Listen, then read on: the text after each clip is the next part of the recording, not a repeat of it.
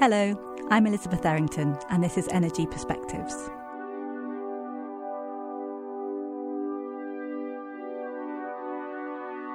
Energy justice is an emerging research agenda looking to explicitly incorporate ethical concerns into energy systems and the ongoing energy transition. In this podcast, we'll be hearing about this agenda along with two specific research projects on equity and justice funded by the UK Energy Research Centre one at York University and one based here at the University of East Anglia.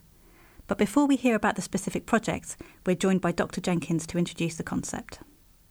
So, my name is uh, Dr. Kirsten Jenkins. Um, I am a research fellow in energy justice and transitions at the University of Sussex. So, energy justice for me um, began in about 2013 um, in terms of my understanding of the concept, and that was in a paper put forward by McCauley um, and they used energy justice there as a policy oriented um, tool for understanding the justice implications of energy infrastructure. Um, and specifically, as it's developed on, it's something that's been applied throughout the whole energy system. So, looking at the justice issues of uranium mining, for example, all the way through to the justice issues of waste. So, it's a concept that's really growing with momentum. And it's a concept that I think um, can group together different uh, academic disciplines um, in terms of modelers, economic um, backgrounds, etc., and bring them all to the fore of how we can tackle this justice concern together.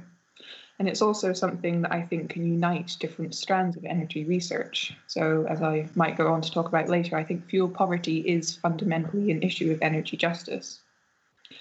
And therefore, I have a lot of faith in this concept of being able to tackle some of these concerns that are appearing in our society, and a lot of faith in the concept to overcome some of the failings of environmental and climate justice, um, which have yet to have any real policy application, some may say.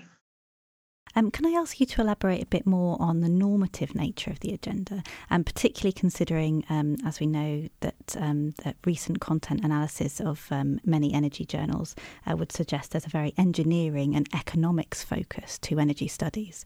Um, so bringing in normative questions and challenges uh, could be quite a significant shift. Yeah, so I think one of the best ways of kind of understanding that distinction is through a piece of writing by Sovacool and Dworkin, which took place in 2015. And within that, they labeled a number of different things that energy justice can contribute. Um, you'll have to correct me if I get these wrong, but I think one of them was energy justice as a conceptual tool. Um, the other one was an analytical tool. And then the other one was a decision making tool. And I think that distinction is really helpful, and that in answer to your question, it shows how we can reveal and reduce. So, reveal, um, to begin with, we're thinking of that in the conceptual way of firstly, what are injustices? How do we understand injustices? What are the discourses surrounding them? It's not necessarily just for an academic to say what they are, but we need to go out into the communities that are being affected by energy infrastructure and ask them to reveal for themselves what concerns them and that's been part of my own work. And then there's the analytical sense of that as well.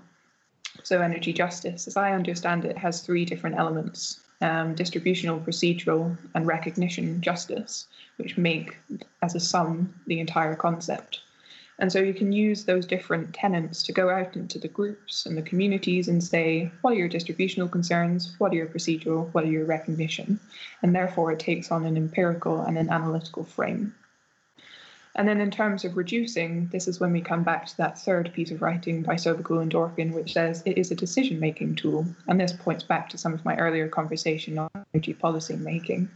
It's something that once we have that level of understanding, we can then create the tools and the methods to tackle.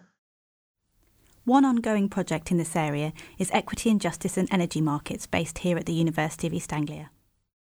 I'm Catherine Waddams, and I'm professor in the business school and I'm also a member of the Centre for Competition Policy.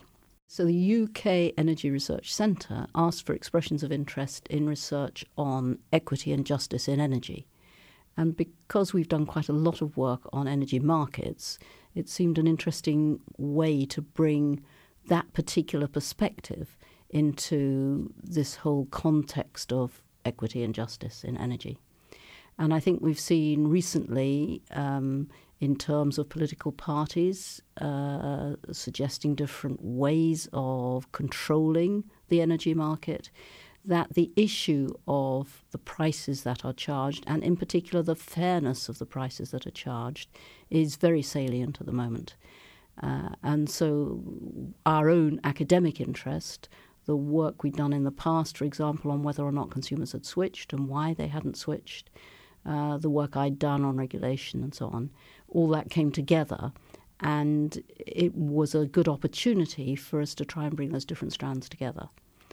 And what we're looking at as a sort of framework is to think does everybody, is there equity and justice in the access that people have to different opportunities in the market?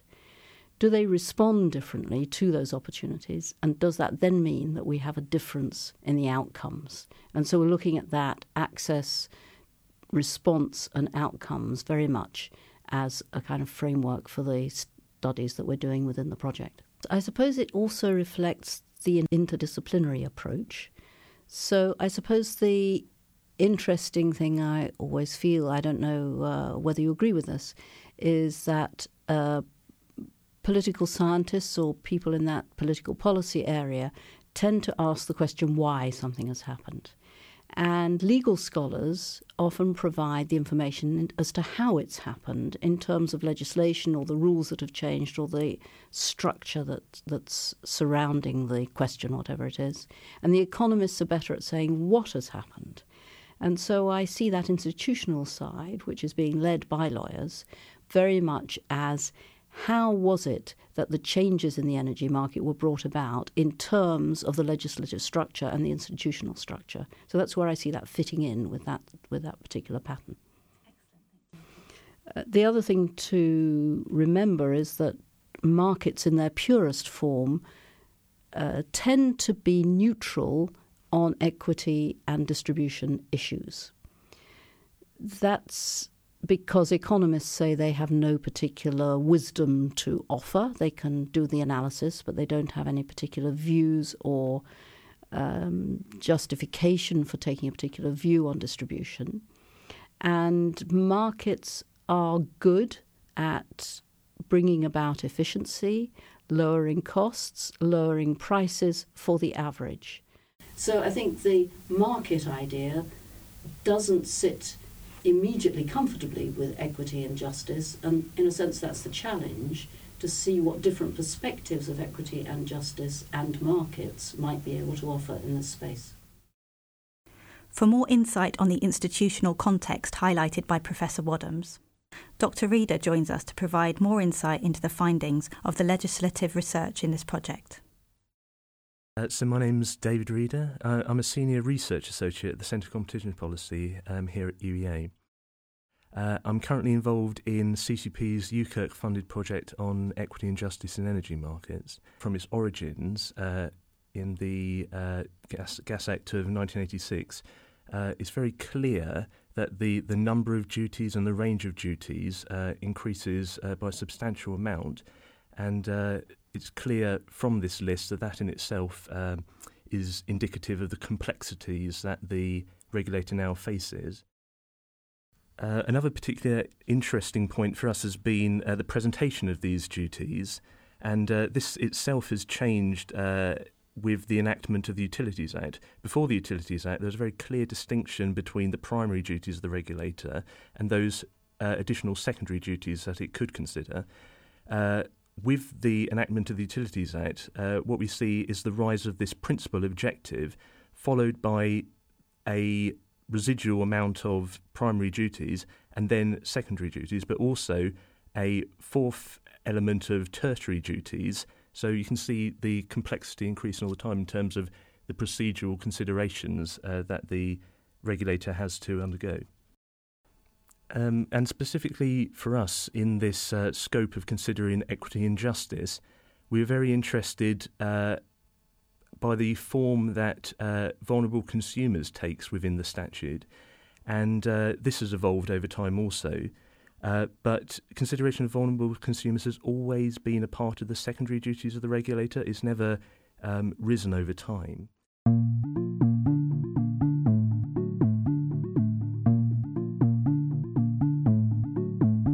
I'm Liz Errington, and when I'm not piloting podcast projects about energy, I'm a senior research associate at the Centre for Competition Policy. In the UK Energy Research Centre project, Equity and Justice in Energy Markets, I'm leading a research package which looks at the impact of devolved administrations on fuel poverty policy formulation. Fuel poverty policy is articulated as a really important response to um, households who are unable to afford uh, to adequately heat and light their homes. And I think that that articulation brings to the fore some really significant and serious political and ethical questions. The challenge for energy policy is that it's traditionally been a really technical area where we'd see engineering and economics come to the fore uh, to evaluate the, the appropriate responses.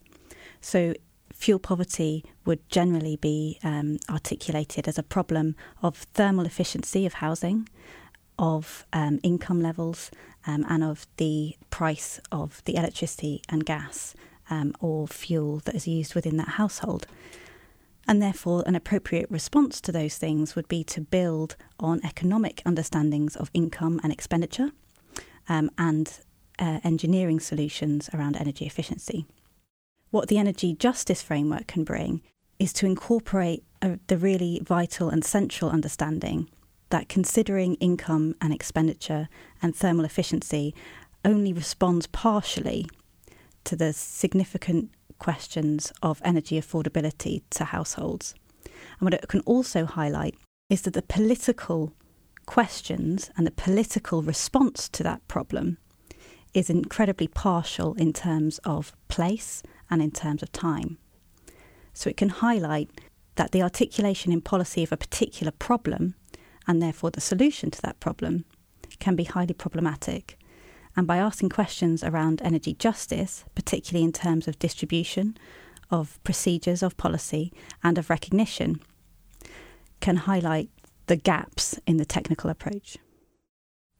So, one of the emerging themes that has highlighted a significant concern for me is a distinction between the rhetoric around rights to energy services that occurs in Parliament and the formulation processes which translate into fuel poverty schemes on the ground. And what my emerging results seem to show is that while there is a really significant commitment articulated um, by policymakers about affordable energy to households, as that gets translated into actual schemes that can make a significant impact to householders, there's a shift from ideas about affordability of energy to households to affordability of energy efficiency schemes and fuel poverty schemes to governments. And this gets articulated around targeting of particular groups. And in a time of austerity, that highlights some really significant ethical questions. A further project funded by the UK Energy Research Centre under the Equity and Justice call is based at York University. Hi, so I'm Ross Gillard and I'm a research associate at the University of York and working on a research project funded by uh, UK Energy Research Centre. Um, I sit within the Social Policy and Social Work Department um, and I also am enrolled at University of Leeds um, in the Earth and Environment Department there, working on a PhD on climate and energy policy. So the project that I'm working on at York is um, it's essentially a comparative study looking at four different nations of the United Kingdom, Northern Ireland, Wales, Scotland, and England, and looking at their energy efficiency policies to uh, to reveal, analyse, and reduce the energy injustices that uh, shape fuel poverty in those countries. Um, we're starting by looking at the national level uh, policy design and how these energy efficiency policies are constructed, how the decisions are made about how they should be funded and how they should work. Um, and then we will be tracing that down through the layers of policy implementation, talking to various different people within and beyond government and uh, who are responsible for delivering energy efficiency to the most vulnerable uh, in those countries. And specifically, we're trying to focus on two vulnerable groups that uh, are considered particularly vulnerable to the effects of fuel poverty. Um, and so that's households where there's someone with a long term illness or disability, or um, households where there's someone uh, under the age of 16. And so when we get down to, to interviewing households themselves about their energy efficiency uh, measures that they've received or not, um, we're going to be talking to them a lot about their specific needs and how they feel that's reflected in, in policy and schemes. For me, the biggest addition comes uh, similar to what um, Kirsten was saying earlier about the different types of, of justice that there are uh, distribution, procedure, and, and recognition. Um, traditionally, fuel poverty is thought of uh, in distributional terms, so thinking about the cost of energy, um, households' level of income, and their level of energy efficiency, and how that's distributed unevenly across households and across the country. Um, but by bringing the energy justice analytical frame to this, um, it sort of encourages us to look beyond those distributional elements um, to consider procedural issues around why those distributional uh, injustices occur and how they might get rectified, um, and also to think about recognition issues around specific households and the specific challenges they face um, when it comes to fuel poverty.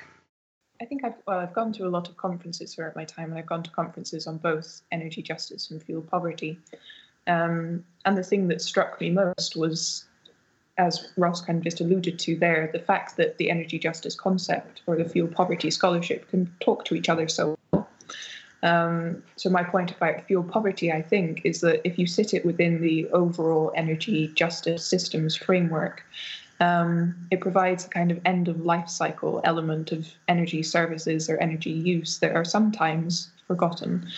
Um, and they also, it kind of joins up the dots. So in the UK, I think we look at, or in many countries, in fact, I think we look at energy policy as being very siloed. We have energy policy leaning towards nuclear, leaning towards wind, leaning towards the transmission cables, the bit in between that nobody thinks about, and then leaning towards energy policy uh, and fuel poverty at the other end. But very often, those things aren't considered as part of an entire overarching system, and therefore, why the decisions we're making about Hinkley Point, for example, which is a very expensive energy technology, aren't set alongside fuel poverty discussions, I've never been quite sure. So I think energy justice provides a really good overall framing to unite those different elements. I think, yeah, Kirsten makes a really good point about thinking about it uh, in a whole systems approach enables you to get beyond separating it between supply and demand and just thinking about the technical connections between those. Um, for me, I think as soon as you start to do that, you instantly raise a whole bunch of very political questions. Um, and again, immediately the, the, questions that are raised are around procedural and, and recognition issues, and um, I think yeah, it's a really useful way to, to sort of open up discussion about political nature of energy decisions rather than just the technical and uh, economic. So if I give you just one example from from each of the different analytical strands, then. Um, around distribution for us, uh, the key question there for our project was how uh, differences between the UK nations and within the UK nations can be seen with regards to energy efficiency. So they're the kind of questions we're asking are um, how much money each government spends um, on addressing the issue, where that then gets spent within the country as well. Um, and uh, I guess a recurring theme within that, um, which kind of hints at some of the findings, is uh, is that in in England um, the way energy efficiency policies are paid for is uh, inherently regressive and uh, doesn't do anything for distributional justice, some might argue, in as much as uh, the money is levied through consumer bills, which hits everybody across the across the country, um, and obviously hits the fuel poor the hardest. Um, whereas in the other three nations of the UK, uh, essentially the policies are paid for through general taxation, which is arguably more progressive. Um, so that's a, a familiar uh, angle that we're, we're taking on on this distributional side. Um, with regards to procedural justice, um, that's where we sort of start to focus on the two vulnerable groups that I mentioned uh, and trying to get a feel for how their voice is, is represented and heard in the decision making process and also throughout delivery of policies. So we're then asking questions around national consultations around policy, energy policies um, at the national level, and then also around scheme design at the local level um, when you have local government or regional actors putting schemes together. We're keen to talk to people who were involved in that process and find out uh, whose voices were involved and how that played out.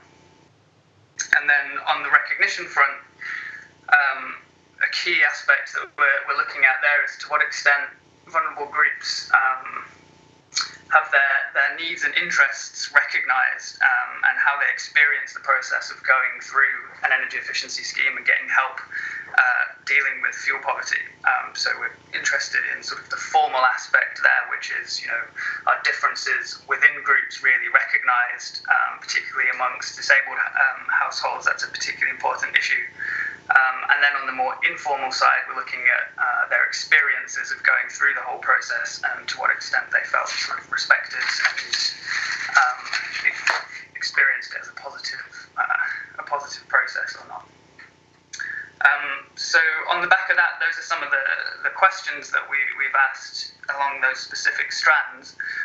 Um, if I was to try to sum up the findings, um, we're trying to, to come up with a way of, uh, of presenting the findings collectively. Um, and I think the best we, way we have of describing that at the moment is to talk about um, policy gaps. Uh, so, what we mean by that is if you have the national level fuel poverty and energy efficiency policies, uh, and at one level below that where you have scheme design and implementation, and then you have one more level below that where we're at household level and energy efficiency measures are being installed and support is being given to households. Um, what we're trying to point out is that throughout those three levels, um, at various stages, there are moments when fuel poor households and vulnerable groups will sort of get missed out or will, will fall outside of the uh, that channel of, of, policy implementation, if you like.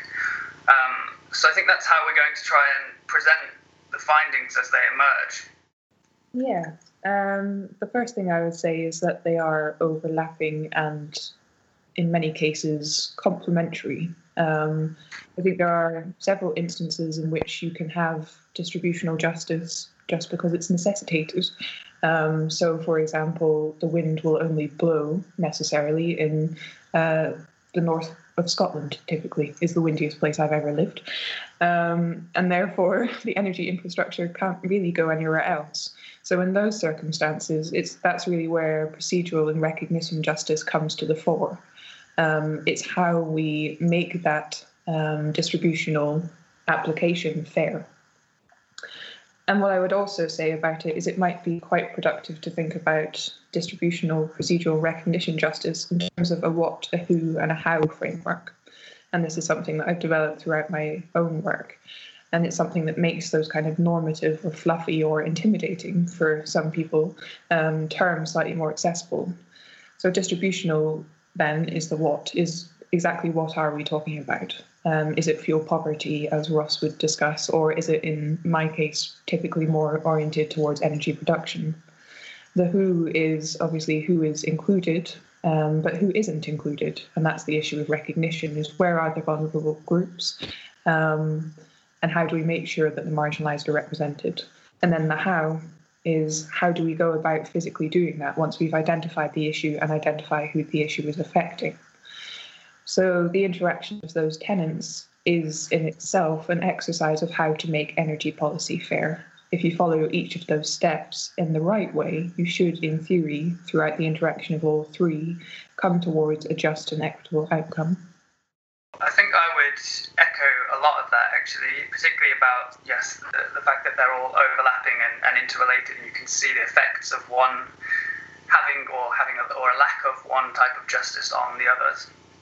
Um, and I suppose I've given this most thought within the context of very social and political issues. So for me, in, in that context, I would um, probably stick my neck out and say that recognition justice is actually fundamental to the other two, actually.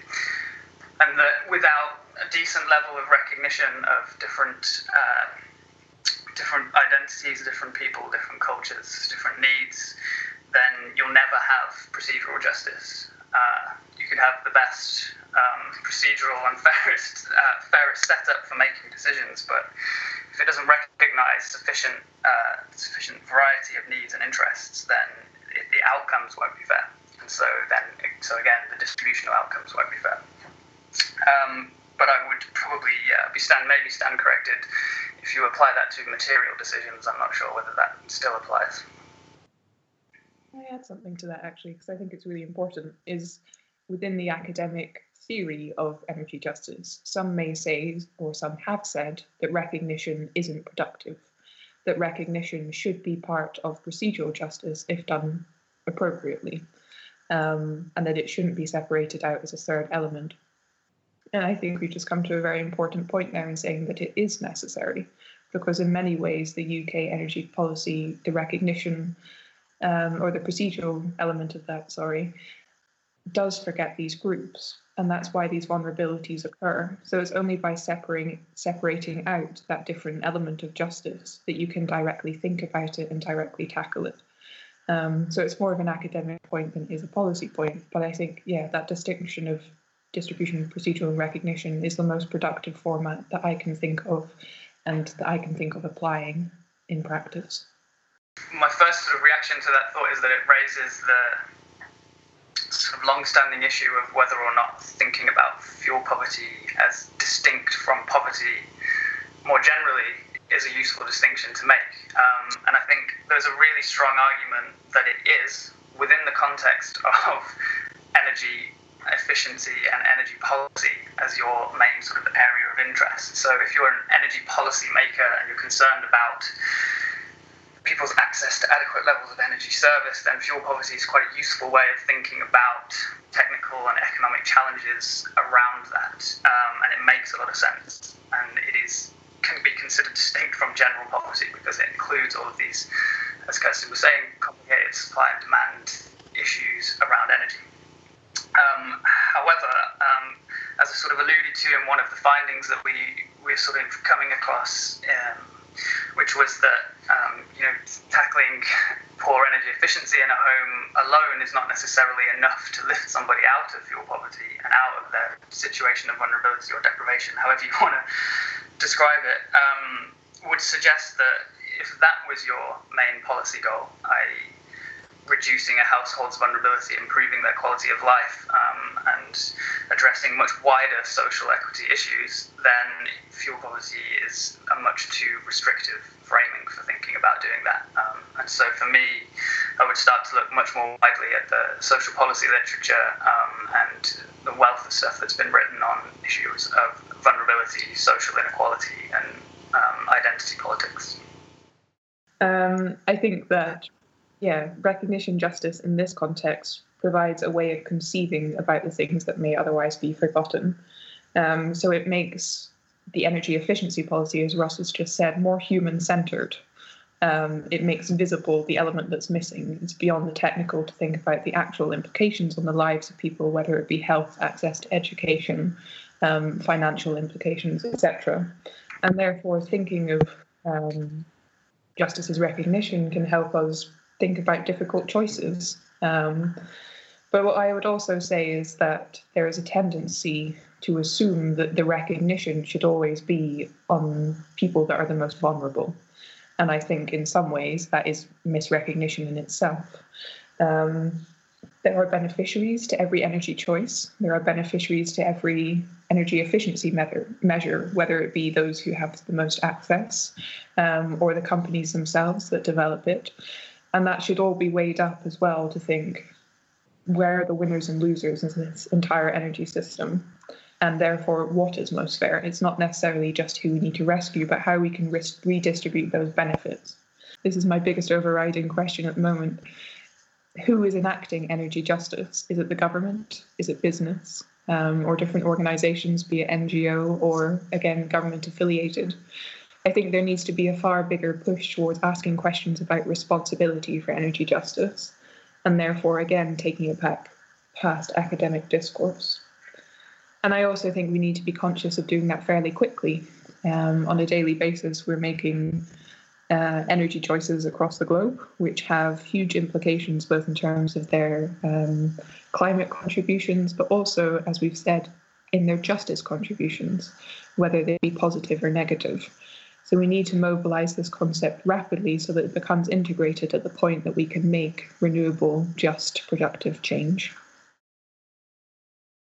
These podcasts were made with the assistance of students on the Humanities Foundation Year Media Technologies module, namely Anna Wormold, Poppy Frost, Evie Howarth, and Simone Chalkley. They were recorded in the studio in the Humanities Media Centre at UEA by Stephen Bennett, lecturer in Humanities, in the Interdisciplinary Institute for the Humanities at the University of East Anglia in Norwich.